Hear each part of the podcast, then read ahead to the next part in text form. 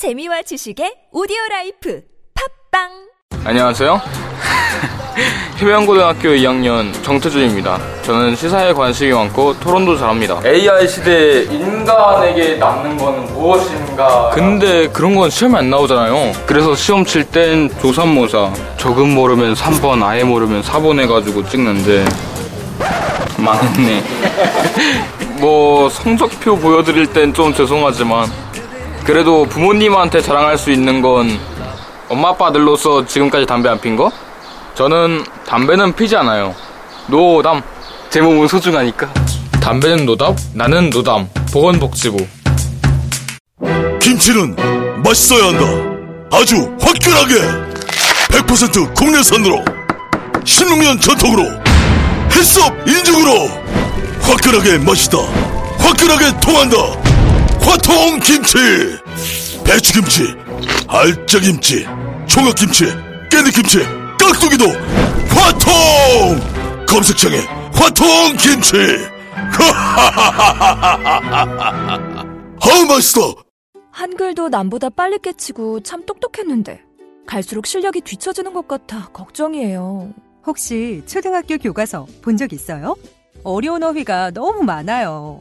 학교에서는 어휘 개념을 하나하나 설명해 줄 시간이 정말 부족하잖아요. 그럼 어떡하죠? 내 아이의 어휘만큼은 내가 책임져야죠. 어휘 공부의 정성. 초등어휘 3천, 초등어휘 5천. 검색창에 초등어휘 3천을 쳐보세요. 건강한 몸, 건강한 피부, 건강한 화장품을 물려주고 싶습니다. 수아비스 화장품은 눈에 들어가도 상처 위에 발라도 혹은 아이들이 실수로 먹더라도 괜찮아야 한다는 목표로 달려왔습니다. 샴푸, body wash, cleanser, toner, moisturizer, 크림. 이제는 삶의 일부가 되어버린 수많은 화장품. 아무거나 선택해선 안 됩니다. 지금 검색창에 수아비스 화장품을 검색하시고 그 놀라운 효과를 확인하세요. 아이부터 어른까지 수아비스 화장품.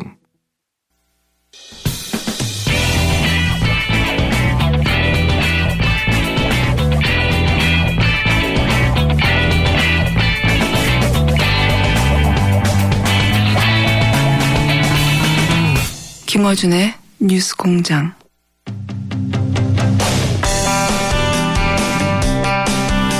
지난주 저희가 첫 시간을 진행했는데 어, 뉴스 공장의 코너 중에 이렇게 격조 높은 코너가 있냐고 어, 그런 평가를 받았습니다. 최근 가장 격조 높은 전문적인 코너라고 평가를 받았던 유권자 표심을 저희가 짚어보는 시간입니다. 두 분의 여론조사 전문가와 함께하는 시간 박시영 윈즈코리아 컨설팅 부대표 나오셨습니다. 안녕하십니까? 예, 안녕하십니까. 박시영입니다. 이상일 아젠다 센터의 대표 나오셨습니다. 안녕하십니까? 네, 안녕하세요. 네. 그 뉴스 공장에 두 분이 처음 나오셨는데 방송 직후에 혹시 주변에서 어떤 잘했다 못했다 평가를 못 받으셨어요? 어, 저는 개인적으로 어, 얼굴이 안 나오는 라디오가 훨씬 낫다라는 평가를 받았어요. 내용에 대해서는 뭐 예리했다든가 아니면 잘했다든가 혹은 뭐 진행자가 어떻다느냐 아니면 네, 뭐 저는 그래서 굉장히 반응들이 좀 여러 명 어, 굉장히 많았어요. 세 분이 반응을 주셨는데 저는 이제 김어준 씨가 생각하는 대선 전망 이런 걸 저한테 좀 물어볼 줄 알았더니 아, 단골 고깃집을 꼭 알아봐달라는 그런 부탁이 있었어요. 그렇군요. 저 뉴스 공장과 어울리지 않을 정도로 격조가 높았다고 항의가 있었어요. 저기 박시영 네. 대표님은 뭐 반응 없었나요 주변에서? 아니, 보니까 뭐, 페이스북 보니까, 예, 잘 봤다. 예, 흥미롭다. 뭐, 앞으로 기대된다. 뭐, 이런 반응들이 좀 있더라고요. 예. 아무 반응도 없는 것과 마찬가지입니다. 고깃집 반응 이런 거 좋습니다. 자, 어, 두 부분의 완전히, 완전히까지는 아니지만, 어, 분석 방법도 좀 다르고, 보시는 시각도 다른 두 분의 전문가로부터 얘기를 좀 들어볼까, 이번 주 도 하는데, 우선 가장 먼저 제가 여쭤보고 싶은 게, 지난 이제 주말 정도에 여론조사가, 지난 한 주간에 많은 일들이 있었잖아요. 뭐 네. TV 토론도 있고, 어, 또 양, 양, 강 후보 간에 공방도 있고, 여러 가지. 그러다 보니까 이제 지난 한 주에 여론 추이가 어땠는지 다들 궁금해 했고, 그래서 뭐, 금, 토, 일 연속으로 여러 여론조사가 발표가 됐어요. 네. 그, 근데 이제 수치가 중요한 게 아니라, 어, 몇 개 여론조사는 아 이게 차이가 조금 벌어지고 있구나 좁- 막 좁혀져 가다가 그런 추세가 처음으로 나타났구나 생각했는데 갑자기 또 한두 개의 여론조사는 거꾸로 붙는 또 결과도 나왔어요. 이 추세가 숫자는 뭐 그렇다 치더라도 추세가 정반대로 나온 건 어떻게 봐야 되는 겁니까 이거? 네, 뭐 대체적으로 보면 지난주까지의 조사 결과를 보면 어, 전화 면접 조사로 한 언론사 조사 결과는 평균 뭐 5% 내외에서 이 문재인 후보가 오차 네. 범위 내에서 우세한 것들이 많이 나왔죠. 네. 그리고 이제 ARS 조사의 경우에는 무선 비중이 많을 때는 7에서 한 10%까지 네. 격차 좀 더 벌어지는 조사들이 많이 나왔습니다. 유선 그러니까 무선이 문 후보에게 좀 유리한 경향은 계속 보이는 것 같아요. 네, 왜, 왜 그러냐면 어, 실제로 우리가 여론조사를 할 때 직업 쿼터를 주지는 않습니다. 그러니까 예를 들면 여성이라 하더라도 30대 여성을 잡을 때, 40대 여성을 잡을 때 가정주부냐 직장 여성이냐 차이가 있거든요. 그렇겠죠. 그런데 그 부분은 우리가 잡지는 않습니다. 때문에 문 후보 같은 경우는 조사를 해보면 여성층에서 안 후보에 비해서 안철수 후보에 비해서 우위에 있습니다. 우위에 네. 있는데 어 가정주부만 대상을 놓고 보면 가정주부에서는 오히려 안 후보가 우위에 있거든요. 왜 아하. 그러냐면 50대 60대 가정주부님들은 문재인 후보보다 안철수 후보를 더 지지하는 성향이 뚜렷합니다. 아, 그렇군요. 그런데 여성 전체로 보면 40대, 30대, 20대에서는 문 후보가 앞서고 있고 특히 직장 여성에서 상당히 많이 앞서고 있습니다. 때문에 네. 직장 여성을 적정한 비율로 잡아줘야 하는데 그게 아. 낮 시간대 유선 전화, 집 전화를 하면 잡히지 않겠죠. 아하. 그렇기 그러니까 때문에 무선 나이 코트만 했기 예. 때문에 예. 나이 코트 그러니까 30대 여성 중에서도 예를 들어서 어, 커리어 우먼이냐 아니면 가정주부냐 그러니까 직업으로 분류하자면 유불리가 다 나뉘는데 유선을 많이 하게 되면은 아무래도 가정주부가 많이 잡혀서 그런 네. 경향성이 나오게 된다. 네. 아하. 그 30대, 40대 가정주부에서도 문재인 후보가 앞서긴 합니다만 직장 여성들은 좀 더 차이가 벌어지는 것으로 저희는 보고 있고요. 음. 그 다음에 이제 화이트 칼라 같은 경우도 그렇죠. 화이트 칼라 같은 경우가 적어도 어, 30% 이상은 표집이 돼야 정상적인데 예를 들면 1000명 조사하면 300명 이상은 잡혀야 정상적인데 네. 실질적으로 낮 시간에 그 유선 전화, 집 전화를 중심으로 조사를 하면 그렇게 잡히지 않습니다. 음, 밤에 밤에 오니까 어, 귀가를 하기 때문에 무선 조사 조사를 많이 하거나 아니면 그 낮 시간보다는 밤 시간대 조사를 많이 해줘야만이 화이트 칼라가 제대로 잡히는데 어, 어제 발표된 YTN 조사의 경우에도 화이트 칼라 표집이 굉장히 적게 잡혔거든요. 음, 그러니까 그럼 그런 그럴 경우에 여론조사기관들이 그걸 보정하는 보정 그건 이제 그럴 수는 없습니다. 직업에 대해서는 보정을 하지는 않습니다. 그러니까 아. 성과 연령과 어, 지역에 대해서는 보정을 하지만 직업에 대해서는 보정을 하지 않거든요. 그러니까 그런 부분들이 디테일하게 들여다보면 어, 좀 전문가들은 볼 수가 있지만 일반 대중들이 볼 때는 그 음. 숫자만 보니까요. 예, 보기 유-. 유무선 비율 말고 또 한 가지 차이가 좀 보이는 부분이 뭐냐면 네. 면접원이 전화를 걸어서 조사하는 방법하고 그렇죠. 그다음에 이제 응- 자동 응답을 해서 보통 ARS라고 네. 보통 표현하죠. 이렇게 응답자가 버튼을 누르는 방식 사이 차이가 좀 보이는데요. 어, 저 이제 지난 한 주간 조사들 보면은 아주 공통되진 않지만 면접원 조사인 경우에 그, 그 문재인 후보와 안철수 후보의 격차가 좀 적게 잡히는 편이고 한, 한 3에서 5% 그건 정도. 왜 그렇습니까? 어, 그 이제 그 부분 ARS 조사에서 격차가 좀 더 많이 나는 걸로 좀 나타나고 네. 있는데 저는 이 부분은 그런 생각이 좀 들어요. 이게 여론조사를 통한 어떤 안철수 바람 이런 현상이 굉장히 그 논란이 되고 예, 여론조사가 바람을 거꾸로 예, 만들어냈다. 그러면서 네. 이제 이 여론조사에 대한 관심이 최근에 굉장히 크게 높아졌고요.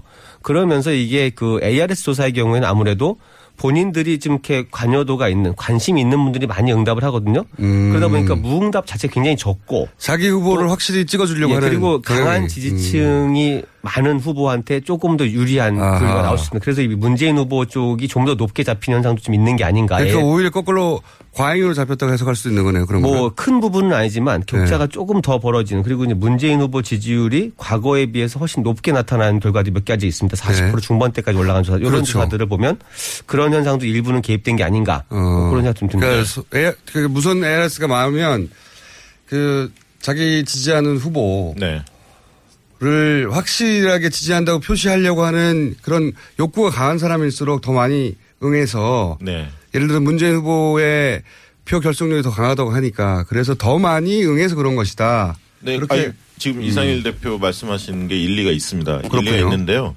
그 전화 면접 조사의 경우에도 적극 투표층하고 그 단순 지지도 전체를 대상으로 한 지지도 간의 갭이 한 3% 포인트 차이가 나거든요. 네. 전화 면접이 왜 문재인 후보는 낮은 거죠 그러면 거꾸로? 그러니까 아까 얘기, 얘기했듯이 부끄럽나요? 문재인 후보 지지를 표, 전화를 표, 표명하는? 그러니까 소극적인 지지자들, 네. 지지자들이 누가 있느냐 본다면 ARS 투표의 경우에는 홍준표 지지자들이 잘 응답을 열심히 합니다. 왜냐하면 면접원이 물어보면 네. 홍준표라고 이야기하기가 좀 이렇게 샤이 숨는- 홍준표. 예, 네. 숨는 경향이 좀 있는데 기계음으로 하기 때문에 네. 그렇게 누르는 경향이 있고요. 아까 말씀하셨듯이 정치 고관여층들이 응답을 많이 하기 때문에 지금 전화면접 조사에서도 아까 말씀드렸듯이 적극 투표층만을 네. 놓고 보면 문재인과 안철수의 갭이 더 벌어집니다. 3% 이상이. 적극 투표청에서는 예. 네. 그걸 보, 더라도 ARS 투표는 좀 더 적극적인 사람들이 응답하기 때문에 더 벌어질 수밖에 없는 그런 어떤 멘탈 전화 면접에서 그게 격차가 줄어드는 거는 아직도 잘 이해가 안 됐어요.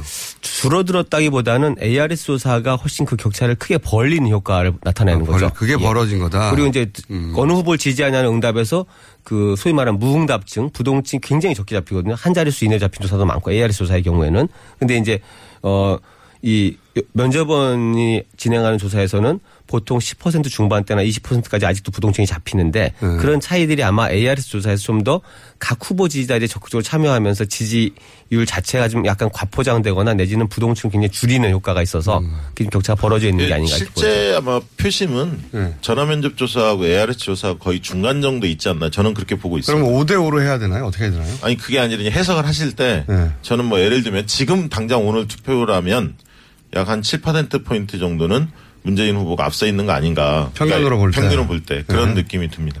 그래서 이게? 네.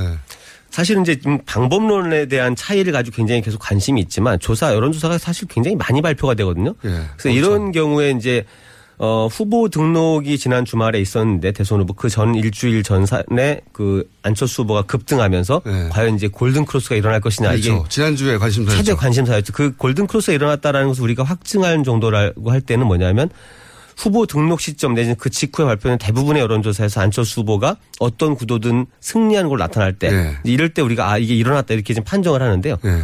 그, 이 청취자분들이 여론조사의 하나하나의 방법론 가지고 이건 정확한 거고 저거는 부정확한 거고 판정하시기 어렵지 않습니까? 그럴 어렵죠. 때는 예.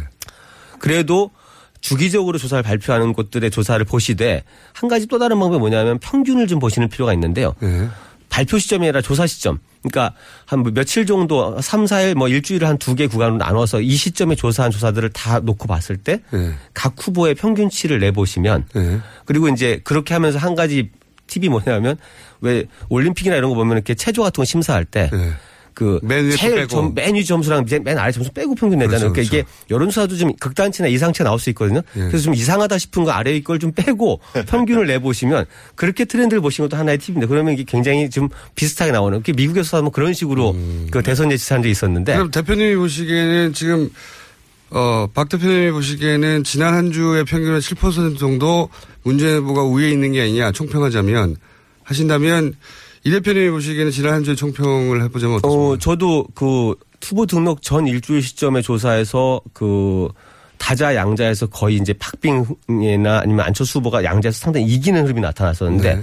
지난 일주일 정도의 전체적으로 봤을 때는 문재인 후보가 대략 한 5% 정도 우위에 있는 흐름으로 좀 정리가 다시 된게 조금 아닌가. 더 보- 보수적으로 보시는군요. 예, 그 정도. 차이 없습니다. 별 차이 없는 것 같은데 일반 지지자들은 민감해요. 1%에. 그러면 제가 궁금한 그 아까 질문은 뭐였냐면 가장 궁금한 건 그러니까 야, 벌어졌다고 두 분 다 보시는 건데 근데 왜 좁혀졌 좁혀졌다는 결과도 나오죠? 아까 얘기했듯이 이제 그 YTN 조사의 경우에는 네, 중앙일보 조사도 그랬습니다. 예, 중앙일보 조사는 또 자체 조사를 했거든요. 네. 질문지를 보시면 중앙일보가 조사한다는 거를 고지를 해요. 맨 앞에? 예, 예. 그러다 아하. 보니까 물론 이제 보수 중도 진보층이 얼마나 잡혔는가 보면 편향이 크게 일어나지는 않았습니다만 예. 상대적으로 그런 어떤 특징도 좀 있지 보수 않았나. 예. 후보들이 좀더 반응하기 쉬운 아무래도. 중앙일보에서 아. 조사한다는 걸 알리기 때문에 아, 그렇게 하면 그런 경향성이 나타납니까? 약간은 있다고 봐야죠. 약간은 어떻게 보세요? 저도 그게 조사 주체에 대해서까지도 좀 민감하게 반응하는 게 최근의 트렌드인 것 같아요. 아, 그래서 그렇구나. 이 정당명이나 후보명을 넣었을 때 우리가 그게 분명히 주는 효과가 있거든요. 아, 이게 어. 어느 정당이 조사하는구나라고 하면 그 정당 지지층이 좀 더 편하게 응답할 수 예를 들어 있는. 민주당의 지- 어, 여론조사랑 민주당 지지층들이 예, 좀더 그래서- 적극적으로. 근데 이게 아. 언론에 대해서까지도 어느 정도는 뭐 음. 다수는 아닙니다만 일부 좀 민감한 분들은 그 언론에 대해서도 좀 어느 수- 뭐 정치적으로 뭐 보수다 아니면 진보다 이렇게 좀 편을 좀 갈라서 보시는 분들이 있기 때문에 음. 예를 들어서 진보 있는 게 아닌가. 지지층들이 조중동 전화오면 끊어버린다. 예를 들어서. 많이 다 그렇지는 않겠지만. 그렇지는 않지만 그런 효과도 조금 영향을 줄 수 있다. 그래서 그렇게 추세가 다르게 나올 수 있다. 뭐 그것도 하나의 뭐 그리고 뭐 중앙일보 조사에서는 이제 유선 전화 투입률이 조금 다른 조사보다는 좀 높았고요. 어, 그리고 응답률이 상당히 높아서 30%를 넘었거든요, 네, 응답률이. 그래서 특이했습니다. 네. 그런 네. 부분들, 그 부분은 뭐 아직 그 조사 기관 쪽에서 명확히, 어, 어떤 뭐 설명을 요구하거나 설명해 놓은 게 없기 때문에 저희가 좀 판정하기는 어렵습니다만 다른 조사들에 비해서는 상당히 응답률이 높은 조사였던 것 같습니다. 음, 그러면은 응답률이 높았던 이유는 중앙일보기 때문에 보수 유권자층이 훨씬 적극적으로 응해서 그런 건가요? 아니면 다른 이유도 있을 수 있나요? 다른 이유도 있을 수도 있죠. 예를 들면 조사를 계속 했던 그 DB들을 가지고 있거든요. 아, 기존 DB들을 가지고? 예, 그게 뭐 10만 명이 됐든 뭐 몇, 100만 단위가 됐든 갖고 음. 있을 수도 있는데 그건 모릅니다. 실제로 RD들이 100%잘 적용을 해서 그게 콜백 시스템 같은 걸 여러 번 해서 그 응답률을 높였는지 아니면 기존에 뭐 예를 들면 중앙일보가 굉장히 많은 DB를 가지고 있다면 조사에 응답했던 그 DB를 중심으로 어, 조사를 했는지 그거는 뭐 저희가 알 수는 없습니다. 예. 하, 하- 하 여튼 현상적으로는 응답률이 대단히 높은 편이다 이례적으로. 네, 그렇습니다. 어, 고- 그런 특징을 가지고 있다고요. 이건 어떻습니까? 여론조사 관련해 가지고 어제였던 것 같은데 갑자기 홍준표 도지사가 자체 여론조사를 했더니 이건 주장입니다. 예, 선관위에 등록된 공식 수치가 아니라 주장이라는 걸 말씀, 말씀드리고 본인 주장으로는 지지율 20%를 넘었다라고 해서 이제 선거법 위반 논란이 있었는데 제가 궁금한 건 선거법은 선거, 선관위에서 따지면 되는 거고 이제 이거를 두고 사람들이 여의도 연구소라고 하는 네. 자유한국당의 자체 연구소가 있는데 거기서 나온 수치를 가지고 떠드는 게 아닐까 이런 추정들을 했거든요. 이선 사실관계는 어떤가요? 뭐 사실은 정확한 거는 모르겠고요. 그런데 이제 흘러다닌 이야기가 흘러다니는 이야기가 예, 여의도에서는 어 여의도 연구원 조사가 뭐 홍준표 지사가 10% 중반대까지 나왔다는 이야기들이 돌고는 있습니다. 근데 정확히 확인된 바는 없어서 그것도 예, 이제 여의도 정가에 흐르는 여의도 연구소 에서는 그런 게 나왔다는 주장이 있다. 예, 주장이 중반 지금은 이제 10% 초반 10%를 넘은 조사도 있고 그렇지 못하는 조사도 있거든요. 있는데 중반까지도 올라갔다는 자체 결과가 있다. 뭐 아니 그거를 이제 들었는데 그게 진실인지 아닌지는 모르겠습니다. 아, 그렇죠. 그것도 사인트 모션일 수는 있죠. 근데 제가 궁금한 건 그러면 이 20%의 홍준표 지사의 아니 지사가 아니죠. 홍준표 후보의 어, 수치는 일방적인 주장인 거죠. 그렇죠? 지금 근거를 대지 않은 상태에서는 그렇죠. 이제 엄마 뭐 자신감을 표현하다가 음. 좀 오버한 걸 수도 있고요. 아니면 뭐 다른 수치를 헷갈릴 수도 있는데 아직까지 뭐 공, 공개적으로 공표된 조사에서 어, 홍준표 후보가 20%를 넘었다는 조사는 본 적은 없는 걸로 알고 있습니다. 네, 그렇죠. 예. 그러니까 여기까지는 완전히 바랍니다. 본인의. 이건 어떻습니까? 뭐 홍준표 지사는 충분한 아, 후보는 충분한 의도는 거둔 거죠. 효과는 거뒀다 봅니다. 아니 그 예. 불실의 효과를 거뒀을 수도 있어요. 아니 정반대로. 뭐 어쨌든 보수층들이 볼 때 야 그래도 꽤 올라가는 모양이다 음. 이런 어떤 느낌을 줄 수는 있거든요. 이게 이제 선거법상 공표를 해서는 안 되는데 정확하게 수치를 또 얘기한 게 아니어서 좀 애매모호한 부분이 예, 있습니다. 적용하기는 좀 애매모호한 부분은 있습니다. 음. 하지만 어쨌든 그런 어떤 심리적인 효과는 충분히 거둔 게 그런. 목적이었겠죠. 예. 아무래도. 제가 궁금한 건 이런 겁니다. 이렇게 정당의 자체에 여론조사 기관, 여의도 연구소는 물론 여론조사만 하는 곳은 아닙니다만은 그런 기관을 인하우스로 두고 있고 두고 있지 않더라도 정당 내에서 여론조사를 많이 돌려보잖아요. 이렇게. 네. 그렇죠? 네. 그럴 때 이제 항상 등장하는 얘기가 안심번호 얘기가 등장해요. 네. 근데 안심번호가 뭔지 설명을 좀 해주시고 안심번호의 정확도 그리고 왜 안 하는지 그런 거좀 설명해 주세요. 이 안심번호라고 하면 이제 많이 들어보시기는 했을 겁니다. 휴대번호의 가상 전화입니다. 휴대 그 무선 전화, 휴대전화로 조사를 하는데 뭐 0505, 뭐 5050 이런 식으로 가상 번호를 붙여서 네. 어, 전화하는 방식인데 이게 이제 지난번 이제 총선 때 예. 그 해당 지역의 무선 전화를 확보할 수가 없지 않습니까? 그 전화번호는 010이 앞번호니까 네. 지역을 그 모르니까. 지역을 알 수가 없죠. 예. 예, 알 수가 없다 보니까 정당이 정당만 그 사용할 수 있도록 안심번호를 그 이용하게끔 해줬거든요, 선관위가. 음. 근데 지금은 어 그래서 이제 그 지난번 총선 때 각 정당이 민주당이나 새누리당에서 다 안심번호 조사를 해봤습니다. 내부적으로? 예, 내부적으로 해봤더니 실제 적중률이 굉장히 높았습니다. 아하. 그러니까 여기 차이가 뭐냐면 지금은 그, 그 유선, 그 무선 번호가 어느 네. 동네인지 모르니까 그 지역을 정확하게 표집하기 어려운 부분이 있는데 이거는 아예 이통사로부터 번호를 받고 네. 대신 개인의 번호는 노출되지 않도록 가상 번호를 만들어서 실제 그 동네에 사는 사람을 정확하게 타겟팅해서 조사할 수 있으니 적중률이 높다 이런 거죠. 예, 그렇습니다. 근데 네. 지금 이제 대선 국면에서는 지역별로 그게 그 정확하지 않더라도 예를 들면 총선 같이 해당 지역구 단위가 아니라 전국 단위이기 때문에 무선 100%로 해도 뭐 안심번호와 차이가 없지 않느냐 이렇게 이제 주장하는 분들도 있습니다. 일견 타당한 지적인데요. 실질적으로 안심번호로 각 정당이 조사를 계획 중인 것으로 들었습니다. 아직은 그러니까 이루어지지 않고 있어요. 예, 그건 모르겠는데 절차가 오래 걸립니다. 이게 이제 뭐 한 지금 구조에서는 그러니까 일반 민간에서 이렇게 신청할 경우 한 10일 정도 전에 신청을 해야 되니까 조사를 하려면 이게 이제 뭐 제도는 열려 있는데 사용하기 좀 음, 어려운. 실제로는 10일 전에 이 부분이 네. 이해가 안 되는 게 이걸 좀- 왜냐하면 지금 일상생활에서 안심번호라는 게 새로운 게 아니고 그렇죠. 왜 쇼핑몰 같은데 뭐 이렇게 그렇죠, 그렇죠. 신청하면서 택배가 올 때 그 택배 회사에 그 내 개인 전화번호가 안 가고 가상. 일회용 번호가 가거든. 그게 안심번호예요. 어려운 게 아닌데 개념이 예. 이제. 그러니까 이거를 좀 풀어서 바로바로 쓸 수 있게 지금 해주면 예. 지금 열흘 걸리는데 실제 선관위는 7일까지는 줍니다. 7일까지. 그래서 언론사들이 사실은 안심번호로 조사를 해볼 필요가 있습니다. 그러네요. 예. 그러니까 비용이 그렇게 많이 들어가지도. 언론사들이 지금 조사하는 방식에 있어서 뭐 유무선 비율이나 이런 말들이 많으니까 다 필요 없이 안심번호로 하자. 네. 그럼 지금 현재까지 나온 방법 중에 가장 정확한 거 아닙니까? 그죠? 물론 이제 70대들의 대표성이 무선 전화로 커버할 수 있느냐, 60대까지는 음. 모르겠지만 이제 그런 부분은 있습니다만 그래도 안심 유무선 혼합을 하면 되니까. 예, 예, 예. 안심번호를 해볼 필요가 있습니다. 근데 아직 안 해보고 있다. 네. 예. 그럼 안심, 이번 대선 기간 내에 안심번호를 로 한 여론조사 결과치가 나올 수 있을까요?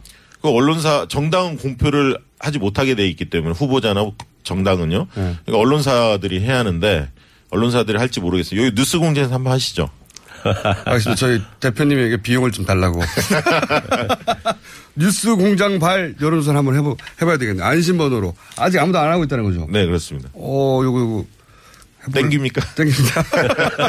돈이 많이 드나요? 그렇게 많이 안 듭니다. 예. 얼- 얼마나 드는지. 아, 그건 따로 얘기 드리겠습니다. 영업, 영업 비밀이군요. 네. 그런 일주일 전에 신청해야 된다는 건 일주일 전에 신청할 뿐이지 그 시점에 여론조사 결과가 나오는 건 맞죠? 아, 예, 맞습니다. 예. 어, 이거 해보고 싶은데요? 저기 TBS 사장님 방송을 듣고 계시다면 예산 부탁드립니다. 자, 토론회가 얼마나 중요할까요? 지난, 지난번 한 번 해봤잖아요? 네. 그것이 미친 여파로 비추어 보건데 이번 토론, 앞으로 남은 토론회가 여론 내미칠 어떤 저는 정도? 상당히 클 거라고 봅니다. 이게 이제 이번에는? TV 토론이 별다른 사실 지지 후보를 바꾸는 별 영향을 안 준다라는. 속설이 많지만 네. 이번 대선의 특성이 그렇고요. 그리고 이제 각 후보를 둘러싸고 이제 토론 전에 여러 가지 쟁점들이 벌어지지 않습니까? 네. 지금 어, 제 오늘 사이에만 해도 뭐 각 후보마다 네. 여러 이슈들인데 이런 이슈들이 다 TV 토론을 통해서 공식적인 검증, 네. 공개적인 답변 요구가 들어가고 거기에 대해서 어떻게 설명하고 답변 이런 것들이 다시 재생산되기 때문에 저는 네. 이 TV 토론을 기점으로 그 전체 후보들을 좀 이렇게 평가하는 자리가 계속 이어지지 않겠나 해서 이번이 상당히 중요할 거라고 저는 생각합니다. 음, 내년 선거에 비해서 굉장히 중요해질 것이다. 네, 저도 뭐 비슷한 의견입니다. 어? 그러니까 실질적으로 태도를 그 지지층 자기 지지하는 후보를 태도를 바꿔서 다른 후보를 지지하는 경우는 그렇게 많지는 않습니다. 그렇죠. 한 1%뭐 3%이 정도 옮겨 다닐 것 같고요. 문제는 소극적 지지층이 흔들립니다. 그러니까 음. 내가 누구를 뭐 문재인을 지지한다 안철수를 지지한다 이런 분들이 계시잖아요. 그런데 문재인만 안철수만 오로지 지지하는 게 아니라 51대 49로 아니 60대 40으로 나는 문재인이 더 좋지만 안철수도 고민해. 나 안철수도 좋지만 문재인도 괜찮은 사람. 음. 그런 사람이 이렇게 있는데. 생각하는 사람들일수록 흔들릴 소지가 충분히 있는 거죠. 음. 이게 그래서 어 그런 층들이 이게 TV 토론 한 두세 번 더 보고 나서 아 누가 대통령감이지 누가 준비된 사람이지 누가 국정 운영을 잘할 사람이지 이런 판단 속에서 옮겨갈 수 있다고 저는 보거든요. 특히 보수 부동층의 향배가 지금 중요하죠. TV 음. 시청률이 높고 그다음에 결국 보수로 다시 올 것이냐 아니면 뭐 보수의 대안으로 안철수를 비롯해서 이 고민 사이가 아마 TV 톤에 상당히 중요한 영향을 줄 거라 저는 보는데. 그렇군요. 그러니까 안철수 후보가 어떻게 하느냐가 전체 판세에 굉장히 중요해질 수 있네요. 이 토론에서. 그렇죠. 네, 그렇다고 네. 보여집니다. 안철수 후보가 만약에 자기 지지층을 지켜내면 이 추세로 가는 것이고 안철수 후보가 자기 지지층을 못 지켜내면 판도 전체가 흔들릴 수도 있다. 예, 그럴 수도 있고 지금 자유한국당의 분위기를 보면 네. 어쨌든 그 당사를 담보로 해서 대출을 뭐 300억, 250억 받았다고 하잖아요. 15% 넘겨야 돼요. 예, 그러니까 거기는. 굉장히 뭐그 절박한 거죠. 사활을 걸었는데. 예, 그래서 홍준표 후보를 좋아서 찍는 사람도 있겠지만 자유한국당을 지키자, 보수정당을 지켜야 한다 이런 것들이 영남권에서 바람이 어느 정도 형성될 가능성도 있습니다.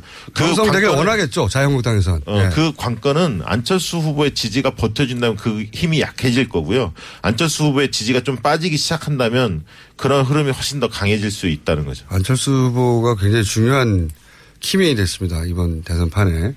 대선 판도를 확 흔들 수도 있는 이미 이미 흔들었죠. 한 번 흔들었고, 그렇죠.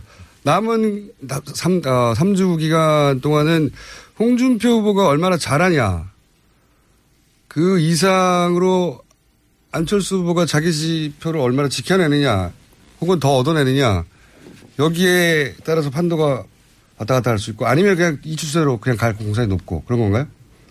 그렇죠. 뭐 내용상 양자구도, 양강구도를 그대로 가, 가져갈 건지 아니면 보수가 다시 3분지기 형태로 나뉠 건지가 아마 어, 그 판가름이 TV 토론 이런 것들 통해서 날것 TV. 네, 토론도 그렇고 구도 싸움이 지금 치열하죠, 사실은. 왜냐하면 안철수 후보의 경우에는 구도를 과거 대 미래, 통합 대 패권, 자수성가 대 어, 무능한 산속자 원래 이렇게 상정하지 않았습니까? 문, 무능한 상속자, 이렇게. 예. 예. 근데 이제 자수성가 부분은 좀 깨지는 것 같고요. 왜냐하면 그것은 금수저 논란들이 좀 있었죠. 유치원 발언 때문에. 음. 그래서 그 축은 조금 깨지는 것 같고 중심축을 과거 대 미래, 네. 통합 대 패권인데 최근에 이제 통합의 얘기를 그렇게 많이 꺼내지는 않고 있습니다. 왜냐하면 민주당도 적당하게 통합된 이미지가 보이죠. 그것도 있고 예. 또이 어, 흔히 얘기해서 적폐 세력과 연대, 어, 정권 연장 세력과 연대 아니냐 이런 어떤 논란들이 좀 있다 보니까 이 통합이 한쪽에서는 좋아하지만 한쪽은 또 싫어할 수도 있기 때문에 이 부분들에 대해서 조금 수그러들었고요. 그리고 또 한편으로는 이제 문재인 후보 쪽에서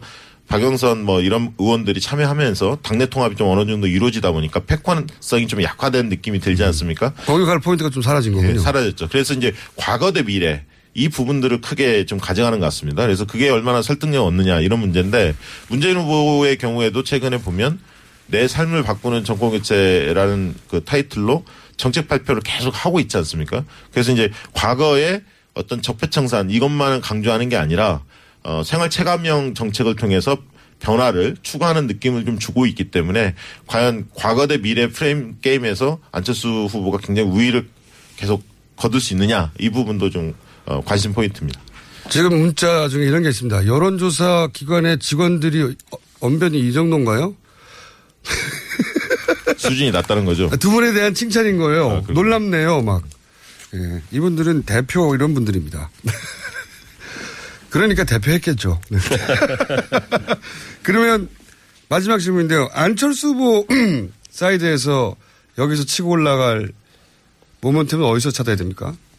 저는 그 결국 어 이런 통합이라는 것의 어떤 구체적인 실현 가능성 이런 것들을 좀 폭넓게 보여주는 것이 필요한 게 아닌가 저는 개인적으로 그런 생각이 좀 드는데요.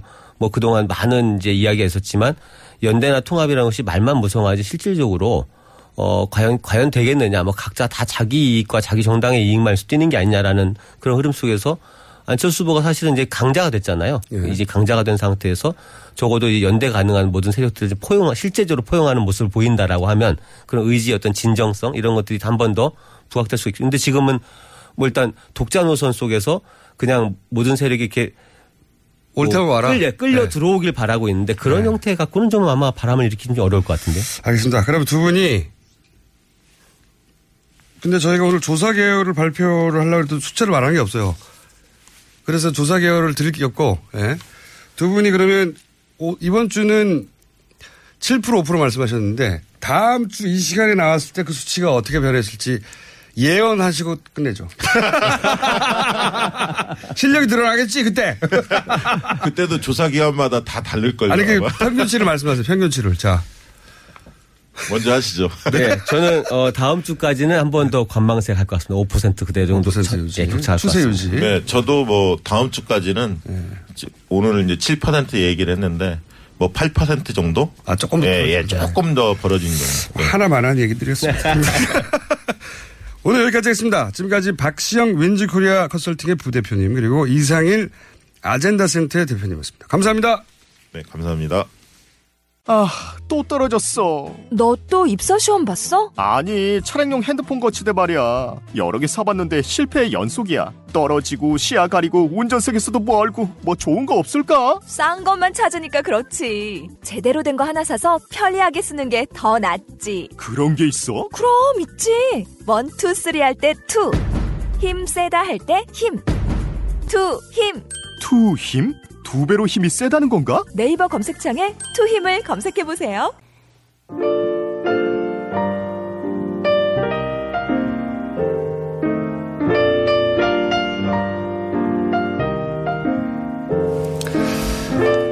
자, 오랜만에 그동안 너무 급하게 달려오지 않았나 싶어서 저희가 오랜만에 한숨 돌리고 가자고 예, 이분을 모셨습니다. 라고 하려고 했더니 AS 시간이네요. 네. 지금 방금 소개하려고 했던 분은 원종우 씨입니다. 네. 미리 들어와 앉아 있어가지고 제가 코너를 헷갈렸네요. 불친절한 AS 시간입니다. 아, 또 문자가 많이 왔네요. 어, 청와대에서 TBS에는 연락이 안 왔나요? 김호준 자르라고. 아, 이게 아마 손석희 사장을 청와대에서 어, 자르라고 했다는 보도를 보고 문자를 보내신 것 같습니다. 김호준 1패네요. 네. 그리고 이제 아, 이 여론조사 코너 방금 진행했던 코너에 대해서 반응이 높아요. 뭐죠 이거? 이렇게 퀄러티 있고 격조 높은? 예전에 시점 집중이라, 집중인 줄 알았네. 저희도 이렇게 할 줄 알아요. 네. 자, 바른 정당 전기 스쿠터 너무 조용해서 왔는지도 모르는 채 가버리는 거 아닙니까? 선거운동이 그런 거 아니냐는 거죠, 지금. 자, 유승민 후보, 아마 이혜원 후보 어, 의원의 이야기 때문에 이런 문자가 많이 온 것 같은데, 유승민 후보에 대해서 짠해 하시는 분들이 문자를 많이 보내셨습니다. 자, 그리고, 눈으로 보는 라디오를 봤는데 공장장이 러닝 하나 입고 방송하는데 정말 짠했습니다.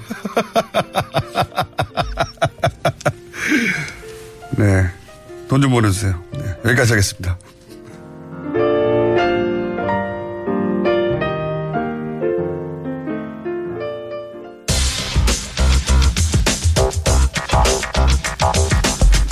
네, 이미 들어와 앉아 있는 원정우 씨, 앉아있네요. 안녕하십니까. 네, 아까 전에 소개받은 원정우입니다. 저희가 너무 숨가쁘게. 네. 네.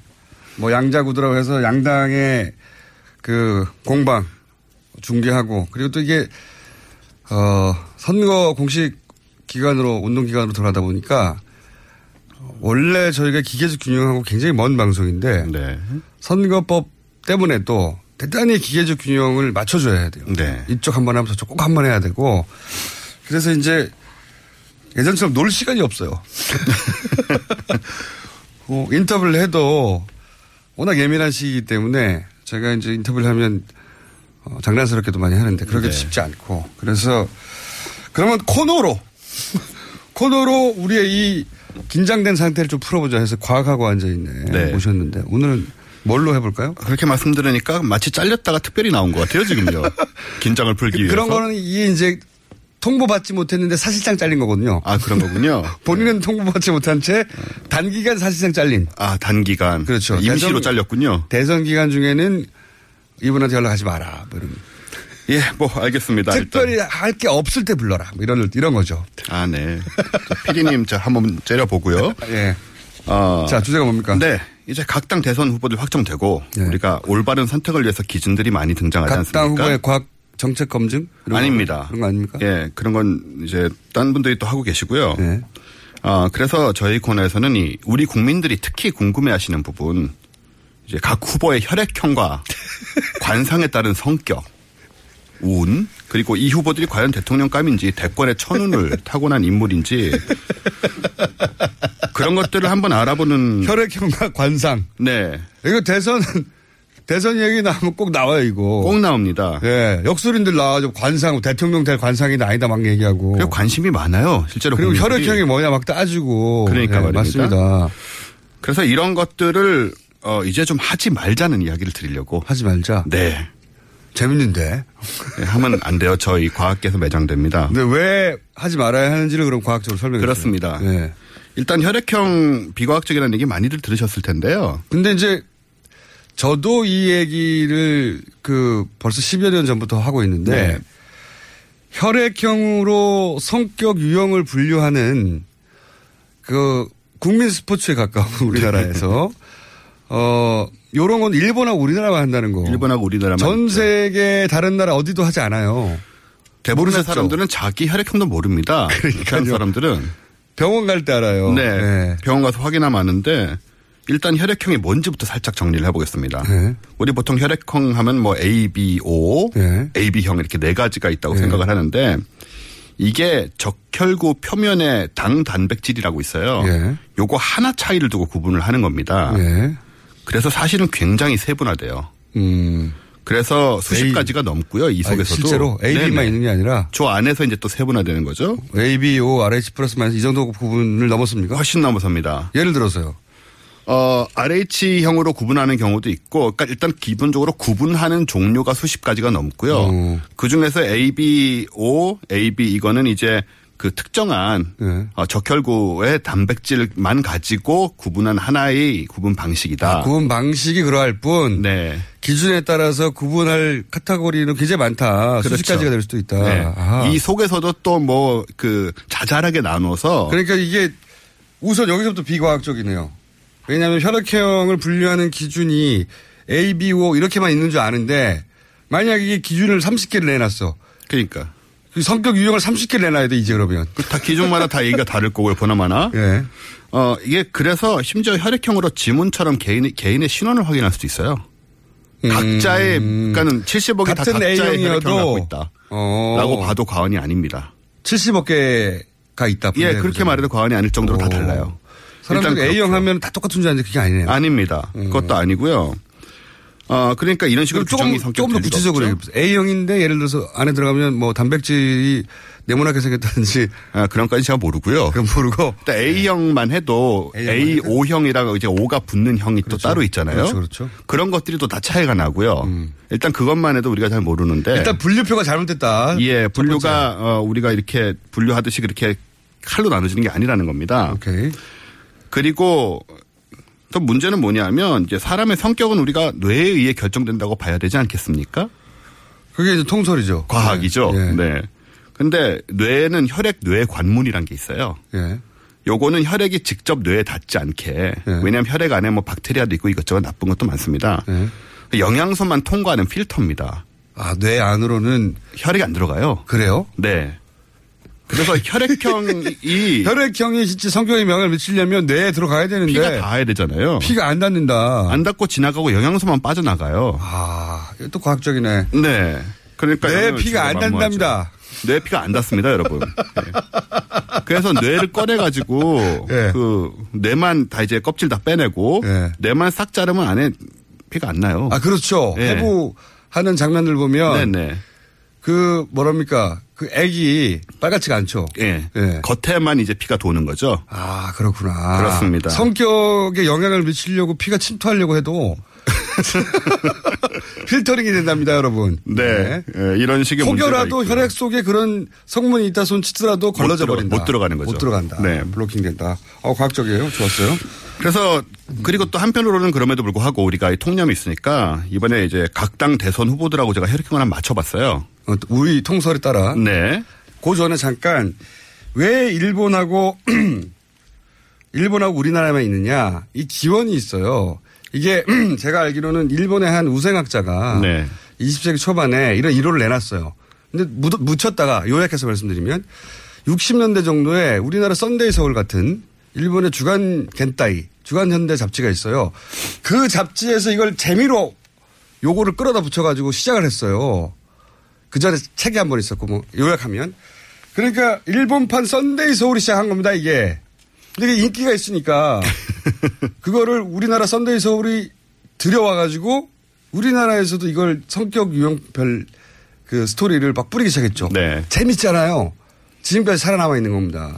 썬데이 서울에서 시작했다는 거. 그 말씀하신 일본 분이 노미 마사히코라는 분인데 네. 이분이 과학자가. 아니고 예. 작가예요. 작가이기도 하고. 방송 작가. 예. 방송 작가분이 이제 연구를 한다고 대충 해가지고 내놓은 것이 정설이 되고 지금은 이제 아들님 아드님이 또 이어받아서 계속 이걸로 이제 연명하고 네, 아니 계신데요. 그저 기원을 거슬러 올라가면 일본 우생학자가 있는데 그거를 60년대에 살려낸 사람이 말씀하신 노미 마사히코. 예, 작가, 네. 방송 작가인데 여기에 피 속에 우리 성격에 근원이 있지 않을까 하고 상상력을 발휘해서 만들었는데 그럴듯했던 거예요. 재밌고. 그렇죠. 그래서 잡지사가 그거를 표로 만들어 싣기 시작했고 그게 이제 당시 우리 잡지가 일본 잡지를 많이 베꼈기 때문에 뭐 재밌는 코너니까 베껴가지고 네. 뿌렸더니 인기가 좋아. 계속 퍼져나가서 하나의 정설처럼. 아까 말씀하신 그 일본 우생학자 경우도 네. 이것을 통계 혈액형 통계로 일본인 중에 A형이 많다는 이유를 들어서 한국인과 비교를 했습니다. 네. 그래서 한국인이 A형이 적기 때문에 서양인들이 A형이 많거든요. 네. 일본 사람들이 서양을 많이 따라가려고 했으니까 그래서 한국인의 열등함을 주장하기 위해서 쓰인 게 혈액형 성격론이에요. 우리가 이걸 쓰면 안 되는 거예요, 적어도. 그런데 우리랑 일본만 쓰고 있습니다, 지금. 네. 어떤 이거는 가십으로 시작한 게 막, 마치 과학처럼 그렇습니다. 받아들여지고 있다. 그런데 대선 후보하고 연결해 보자면 네, 어, A형에는 홍준표, 유승민 후보가 있습니다. A형에. 예. 이 A형의 특징은 어, 꼼꼼하고 성실하다. 근데 이 두 사람 중에 꼼꼼하고 성실하잖아요. 근데 어 근데 나머지 한 사람의 경우에는 우리가 적어도 이미지는 꼼꼼합니다. 성실한가요? 그것까지는 잘 모르겠어요. 좀 아시잖아요 개인적으로. 그렇죠. 네.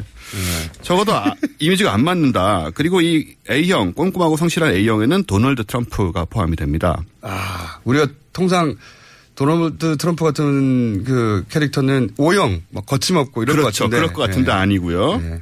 그 다음에 문재인 심상정 후보가 B형인데요. 예. B형의 설명은 개성은 있지만 다혈질이고 바람둥이다. 바람둥이, 심상정 후보 바람둥이. 문재인 후보도 문재인 후보 바람둥이. 너무 멀잖아요. 다혈질도 보여준 적이 없고 예. 바람을 핀다는 얘기도 들어본 적이 없고 물론 숨어서 필 수 있지만 꺼내는 거. 예. 바람이라는 게 그런 문재인 거죠. 심상정 후보가 폐락형 때문에 숨어서 필 수도 있다. 네. 그다음에 안철수 후보가 AB형인데 A형. 사실 L병이 욕을 많이 먹잖아요. 우리나라에서는 왜 그런지 모르겠지만 하여튼. 네. 이게 뭐 오락가락 한다오니 뭐 4차원 성격이다. 예. 뭐 예술하는 분들이 AB형이 많다는 뭐 이런 식으로. 예, 창의적이라는 얘기도 하고요.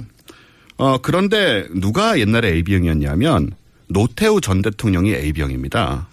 음. 그래서 이분이 먼 분인 것 예, 같은데. 무슨 창의성을 정치든 어느 분야에서든 보여준 적이 있는지 저는 상당히 의문스럽고요.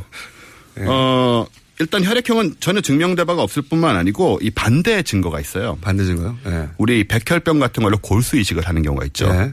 골수 이식을 하면 혈액형이 아예 바뀌는 수가 있습니다. 아, 사람 혈액이 바뀔 수도 있어요. 혈액형이 안 맞아도 골수 이식은 되거든요. 오. 예, 그, 저, 면역을 거의 뺀 상태에서. 그럴 경우에는 성격도 바뀌었는가? 전혀 안 변하죠.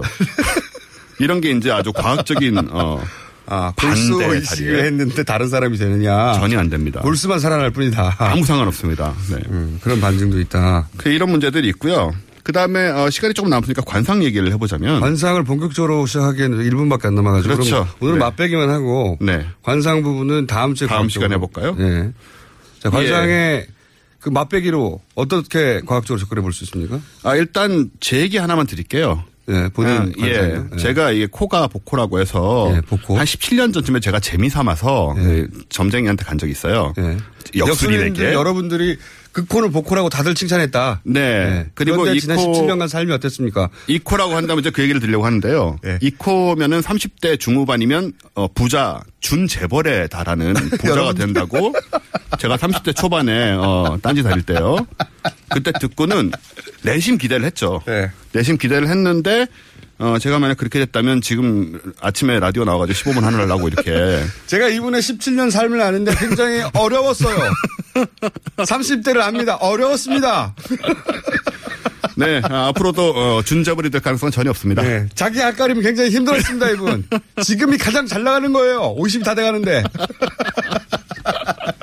자, 역술인 여러분들의 여러분들 여러분이 이제 복코라고 했는데 네, 네, 안 항의를. 하셨고 다음 네. 주에 조금 더 다뤄보겠습니다. 네. 아, 지금까지 원종호 씨였습니다. 감사합니다. 감사합니다. 저는 김어준이었습니다. 내일 다시 뵙겠습니다. 안녕.